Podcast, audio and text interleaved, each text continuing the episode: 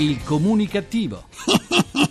Perché l'ignoranza fa più male della cattiveria. Ideato e condotto da Igor Righetti. La terza notte di luna piena, stanotte mai. Che inizio! Buona comunicazione Italia dal vostro comunicativo di fiducia Igor Righetti. Bentornati alla nostra terapia radiofonica di gruppo di sana comunicativeria numero 1861 con il 61 con l'1. Nei periodi di campagna elettorale tutti i candidati cercano di conquistare le simpatie dei potenziali elettori. Ogni mezzo giustifica il fine, anche rilasciare dichiarazioni paradossali, grottesche e ridicole. Ma non soltanto i candidati sono disposti a dichiarare qualsiasi cosa, pure le loro mogli non scherzano. Eh no, è il caso della signora Romney, la moglie del miliardario candidato alla nomination, la quale ha affermato di non considerarsi una persona ricca. Alla signora americana le ha fatto eco Carla Bruni Sarkozy, ex modella superpagata proveniente da una ricca famiglia torinese. La moglie del presidente candidato francese, citata da Le Monde, ha affermato: Noi siamo gente modesta. Se le due signore si ritengono modeste a livello economico, ci dobbiamo considerare quasi tutti morti di fame. Eh già, che cosa si è disposti a dire in campagna elettorale pur di fare eleggere o rieleggere il proprio marito, come nel caso del presidente Sarkozy. Tutti bravi, tutti buoni, ma solo in elezioni. Eh sì, tutti bravi e tutti buoni. L'Italia in tutto il mondo è riconosciuto come il paese dell'arte e della cultura, anche se in molti casi ci guardano con sdegno per come le trattiamo. Ci sono nazioni che pagherebbero per avere anche soltanto uno dei nostri siti archeologici. Basti pensare ai milioni di turisti che affollano il bel paese per ammirare le nostre bellezze storico-artistiche e archeologiche, le nostre città d'arte. In ogni paese, anche microscopico, si respira la storia. Noi italiani ci siamo nati in mezzo ai beni culturali, ce li siamo trovati, così come altre nazioni si sono trovate ricche di petrolio o di metalli preziosi. Proprio perché ci siamo nati, non diamo il giusto valore a tutto quello che abbiamo ereditato. Di beni culturali ne abbiamo talmente tanti che in molti casi non riusciamo a valorizzarli e neppure a proteggerli. È proprio grazie a tanti mecenati stranieri se molti nostri monumenti sono ancora in piedi o sono stati restaurati. L'ultimo in ordine di tempo riguarda un noto accademico giapponese amante di Firenze, della pittura italiana e soprattutto di quella rinascimentale, il quale ha deciso di devolvere l'eredità lasciatagli dai genitori per il completamento del restauro della cappella maggiore della Basilica di Santa Croce. L'accademico giapponese ha donato ben 12 milioni di yen, pari a circa 90.000 euro. Il comune di Firenze ha lanciato un bando per finanziare interventi di restauro di una cinquantina di monumenti in cambio di spazi pubblicitari. A sei mesi dal lancio dell'iniziativa Florence Eye Care, tuttavia, soltanto la colonna di San Zanobi in piazza Duomo è stata adottata. Nessuna proposta invece per la statua del Nettuno, la loggia del Bigallo, la torre di Arnolfo che svetta su Palazzo Vecchio in piazza della Signoria o piazzale Michelangelo. I mecenati in Italia ci sarebbero, ma ogni volta, ogni volta che i privati vogliono fare qualcosa per il patrimonio artistico, c'è chi urla alla mercificazione. E sentite come urlano. Ma durante tutto l'anno ci si lamenta che mancano i fondi per i restauri conservativi. Nel frattempo il nostro patrimonio crolla. In Italia abbiamo alcuni esempi coraggiosi che potrebbero essere seguiti, come quello di Diego della Valle per il Colosseo o di Brunello Cucinelli per l'arco etrusco a Perugia. Possibile che siamo così ottusi da non capire che il nostro tesoro è il patrimonio artistico, che però necessita di conservazione, tutela e promozione. Purtroppo i mecenati in Italia vengono visti spesso come il demonio. Lo Stato dovrebbe facilitare e agevolare e non ostacolare coloro che si sostituiscono a lui, in quanto carente di finanziamento per far sì che il patrimonio artistico italiano non vada in rovina. Del resto, anche la Cappella Sistina è stata restaurata grazie a un finanziamento giapponese e per ottenerlo non è stata certo indetta una gara. E allora, incoraggiamo i mecenati. Esso. Continuiamo così facciamoci del male. E continuiamo così, facciamoci del male, diceva Nanni Moretti nel film Bianca. La diplomazia italiana ha dimostrato di poter fare ben poco senza la politica con le sue potenti ramificazioni all'estero, capaci di poter fare pressione su capi di Stato influenti. È la lezione che viene dal caso dei due Marò del reggimento San Marco, l'elite delle forze armate italiane, incarcerati come fossero due delinquenti, mentre erano in missione a fare il loro dovere. Dagli Stati Uniti alla Russia hanno fatto tutti, ma tutti, eh, orecchie da mercanti pur di non prendere posizione nei confronti dell'India, con la quale bollono in pentola accordi economici di notevole entità. Eh, oh sì. Per non parlare della Francia, che ha appena stipulato una commessa miliardaria per cacciabombardieri. Capito?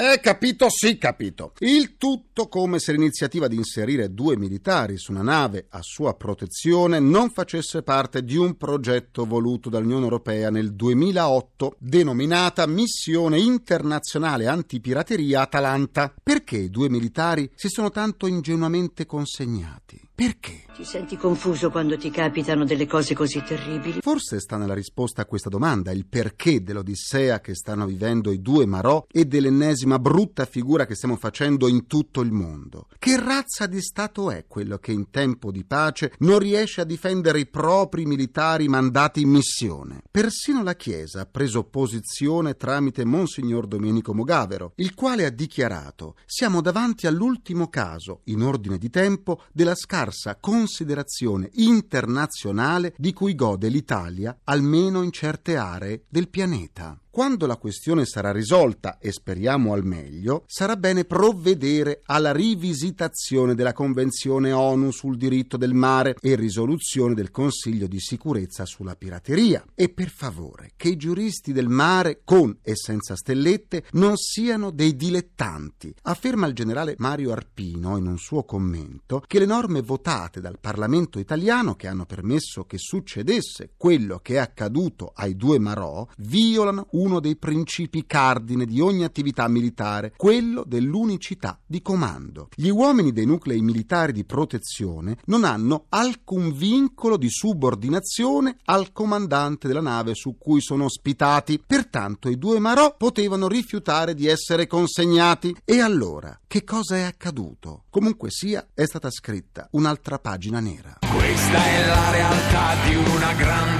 nazione. La mia coautrice Vittoria Lapi ha voluto rendere omaggio a modo suo all'8 marzo e a tutte le donne. L'8 marzo, dice Vittoria, è una ricorrenza che negli anni ha perduto smalto, ha smarrito in gran parte il suo significato sociale e politico per divenire festa del consumismo, evento da business, di incontri festaioli, da fuga dalla quotidianità. Così ritenevo fosse fino a ieri, quando, racconta Vittoria, uscita dal supermercato, trafelata come sempre, in testa ai lavori della giornata e gli impegni familiari, ho incontrato una signora molto anziana residente in zona, della quale non so nulla se non che un giorno l'ho vista dare briciole di pane alle formiche che abitavano un'aiuola del giardino pubblico. Sono figlie di Dio anche loro, mi ha detto rispondendo alla mia domanda, e ha poi ripreso il suo cammino. Magra, alta, diritta come un fuso, dal passo lento ma deciso, i capelli bianchi mossi da una permanente, perennemente vestita di scuro, con una lunga gonna e la borsetta portata sul braccio piegato, così come si usava un tempo. Una figura ieratica, continua Vittoria Lapi, che incontro tutte le mattine quando esco ad acquistare i giornali e a fare acquisti, con la quale scambio il solito buongiorno. Sorrido io, sorride lei. Ma ieri, 8 marzo, è accaduto qualche cosa di particolare. L'anziana signora stringeva in mano un mazzolino di mimosa. Buongiorno, la saluto come sempre e aggiungo auguri. E lei, a sorpresa, porgendomi la mimosa, mi ha detto: La vuole? Me l'ha regalata un bambino che ho appena incontrato. E ha aggiunto: Se la porto a casa, mia figlia pensa che l'ho strappata da un albero. Grazie, rispondo. È la prima mimosa che oggi ricevo. Ho guardato, ma non ho visto alcun albero di mimosa in zona al quale strappare un rametto. Sorridiamo e ci salutiamo. Quanta dolcezza, rispetto, addirittura complicità in quell'incontro, in quell'omaggio. E, conclude Vittoria Lapi, penso all'incontro della donna con il bambino. Quali emozioni avrà provato anche lui a donare a quell'anziana signora il piccolo, profumato e colorato omaggio? E lei, quali dolci sensazioni avrà provato? Una catena di emozioni legata a un piccolo tralcio di mimosa. Grazie Vittoria per questo tuo toccante racconto. Di questi tempi ne abbiamo davvero tanto bisogno. Mimosa,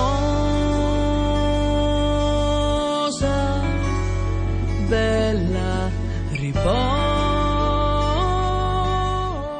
Diamo ora la parola al mio avatar per il grrr, giornale radio comunicativo. I carabinieri del nucleo investigativo di Napoli, con la collaborazione dei colleghi iberici, hanno arrestato in Spagna Giuseppe Polverino, capo dell'omonimo clan camorristico, inserito nell'elenco dei ricercati di massima pericolosità. Senz'altro non deve essere stato difficile trovare Polverino. Infatti, è vero o non è vero che bastava guardare sull'elenco? Eh, Un senza tetto con alle spalle molti precedenti penali tra cui furto, ricettazione e tentata rapina è stato condannato da un giudice di Milano alla sorveglianza speciale con obbligo di soggiorno nella sala d'attesa di una stazione ferroviaria. Forse il magistrato si illude di poter riportare il criminale incallito sul giusto binario? Oppure vuol dargli la possibilità di non perdere anche quest'ultimo treno? Già, per riascoltare le sedute del comunicativo andate sul sito alcomunicativo.rai.it dove potrete anche scaricarle in podcast. Vi aspetto sulla pagina Facebook del comunicativo, facebook.com slash il comunicativo e su quella di Twitter, twitter.com slash Igor Righetti. Dalla pagina Twitter saluto Nino Lauro, Enrico Perda, Antonio De Tommaso ed Eli Den. Parliamo ora di giovani e lavoro. Il tasso di disoccupazione dei giovani in Italia è a livello record, il 31,2%, ma i dati sono preoccupanti non soltanto per noi ma per l'Europa tutta, tanto che il presidente della Commissione europea Barroso ha parlato di livelli drammatici, sottolineando come la priorità sia creare occupazione. Della stessa idea è il presidente di Confindustria, Emma Marcegaglia, che definisce molto preoccupanti le cifre sulla disoccupazione, sottolineando che se non ricominciamo a crescere i problemi saranno molto forti. In Italia frequentano l'università circa 1 milione e 800 mila giovani, molti di loro però lasciano gli studi fin dal primo anno. Di quelli che arrivano alla laurea, soltanto una minima parte riesce a spendere la professionalità acquisita in attività riferite alla propria specializzazione. Per i più un lavoro stabile è una chimera, ma tarda anche un'occupazione precaria. Ne parliamo con il direttore generale dell'Università Luis e Guido Carli di Roma, Pierluigi Celli. Buona comunicazione e bentornato al comunicativo. Grazie a voi, eccoci. Il presidente della Commissione europea Barroso ha sottolineato come la priorità sia creare occupazione per i giovani. Tutti d'accordo, ma come?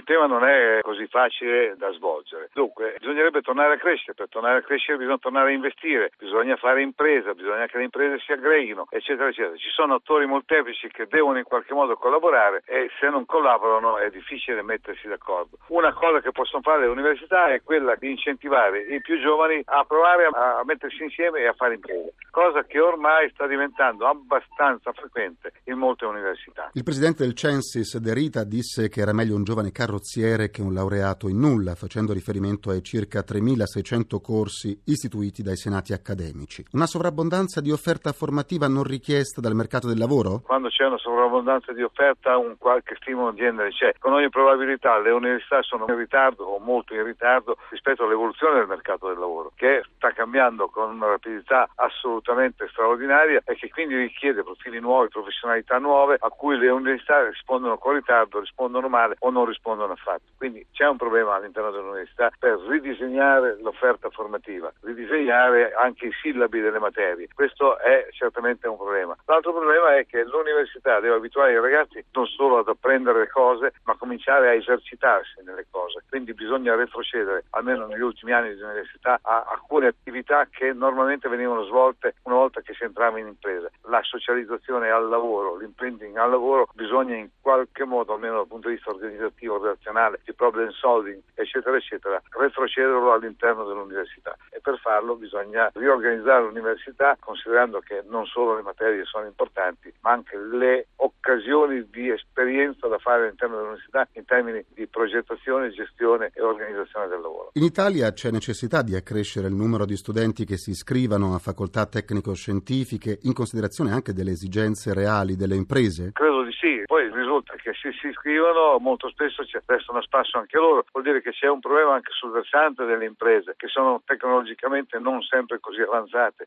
non sono così innovative, per cui richiedono profili professionali magari meno elevati e quindi un pochino più facili da governare. Cioè, l'ambizione delle imprese non è spesso all'altezza dei cambiamenti che il mondo oggi impone. Gli imprenditori e rettori universitari hanno la comune consapevolezza che università, ricerca e innovazione debbano essere le priorità per l'agenda del Paese. Sì, la consapevolezza magari c'è anche tutta dichiarata, eccetera, eccetera. Poi bisogna definire le condizioni, mettere in campo, rinunciare a certe prerogative, certi benefits che sono derivati da casta, da tradizioni. Bisogna che anche i professori si mettano in gioco rispetto alle esigenze mutate del mercato e si mettano in gioco assieme agli studenti. Grazie al direttore generale dell'Università Luis Guido Carli di Roma, Pierluigi Celli e buona comunicazione. Grazie a voi, buona serata.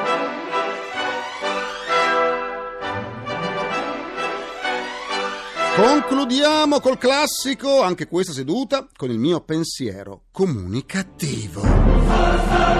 Quest'anno in Italia a marzo non arriverà soltanto la primavera, ma anche una serie di aumenti e di gabelle che travolgerà tutti noi contribuenti. Tra le novità, oltre alle nuove addizionali IRPEF, aumenteranno le imposte sulla produzione di birra e alcolici. È o non è il caso di dire che il governo Monti stia alzando troppo il gomito? Ringrazio i miei inossidabili complici Vittorio Pivaltrighetti, Carla Pagliai e Massimo Curti. Un ringraziamento a Francesco Arcuri. Alla console. Alla console tra i suoi amici. Ma dove sono finiti i folletti? Si sono persi nei boschi a causa del navigatore satellitare. Gianni Fazio, te ne dovrai fare una ragione. La terapia quotidiana del comunicativo tornerà lunedì sempre alle 17.20 minuti primi, secondi a nessuno. E ricordate, la vita è troppo breve per essere tristi. Nonostante tutto, sorridiamo. Buona comunicazione e buon weekend dal vostro portatore sano di comunicativeria, quella sempre. Igor Righetti, grazie, a lunedì. Il comunicativo. Perché l'ignoranza fa più male della cattiveria. Ideato e condotto da Igor Righetti.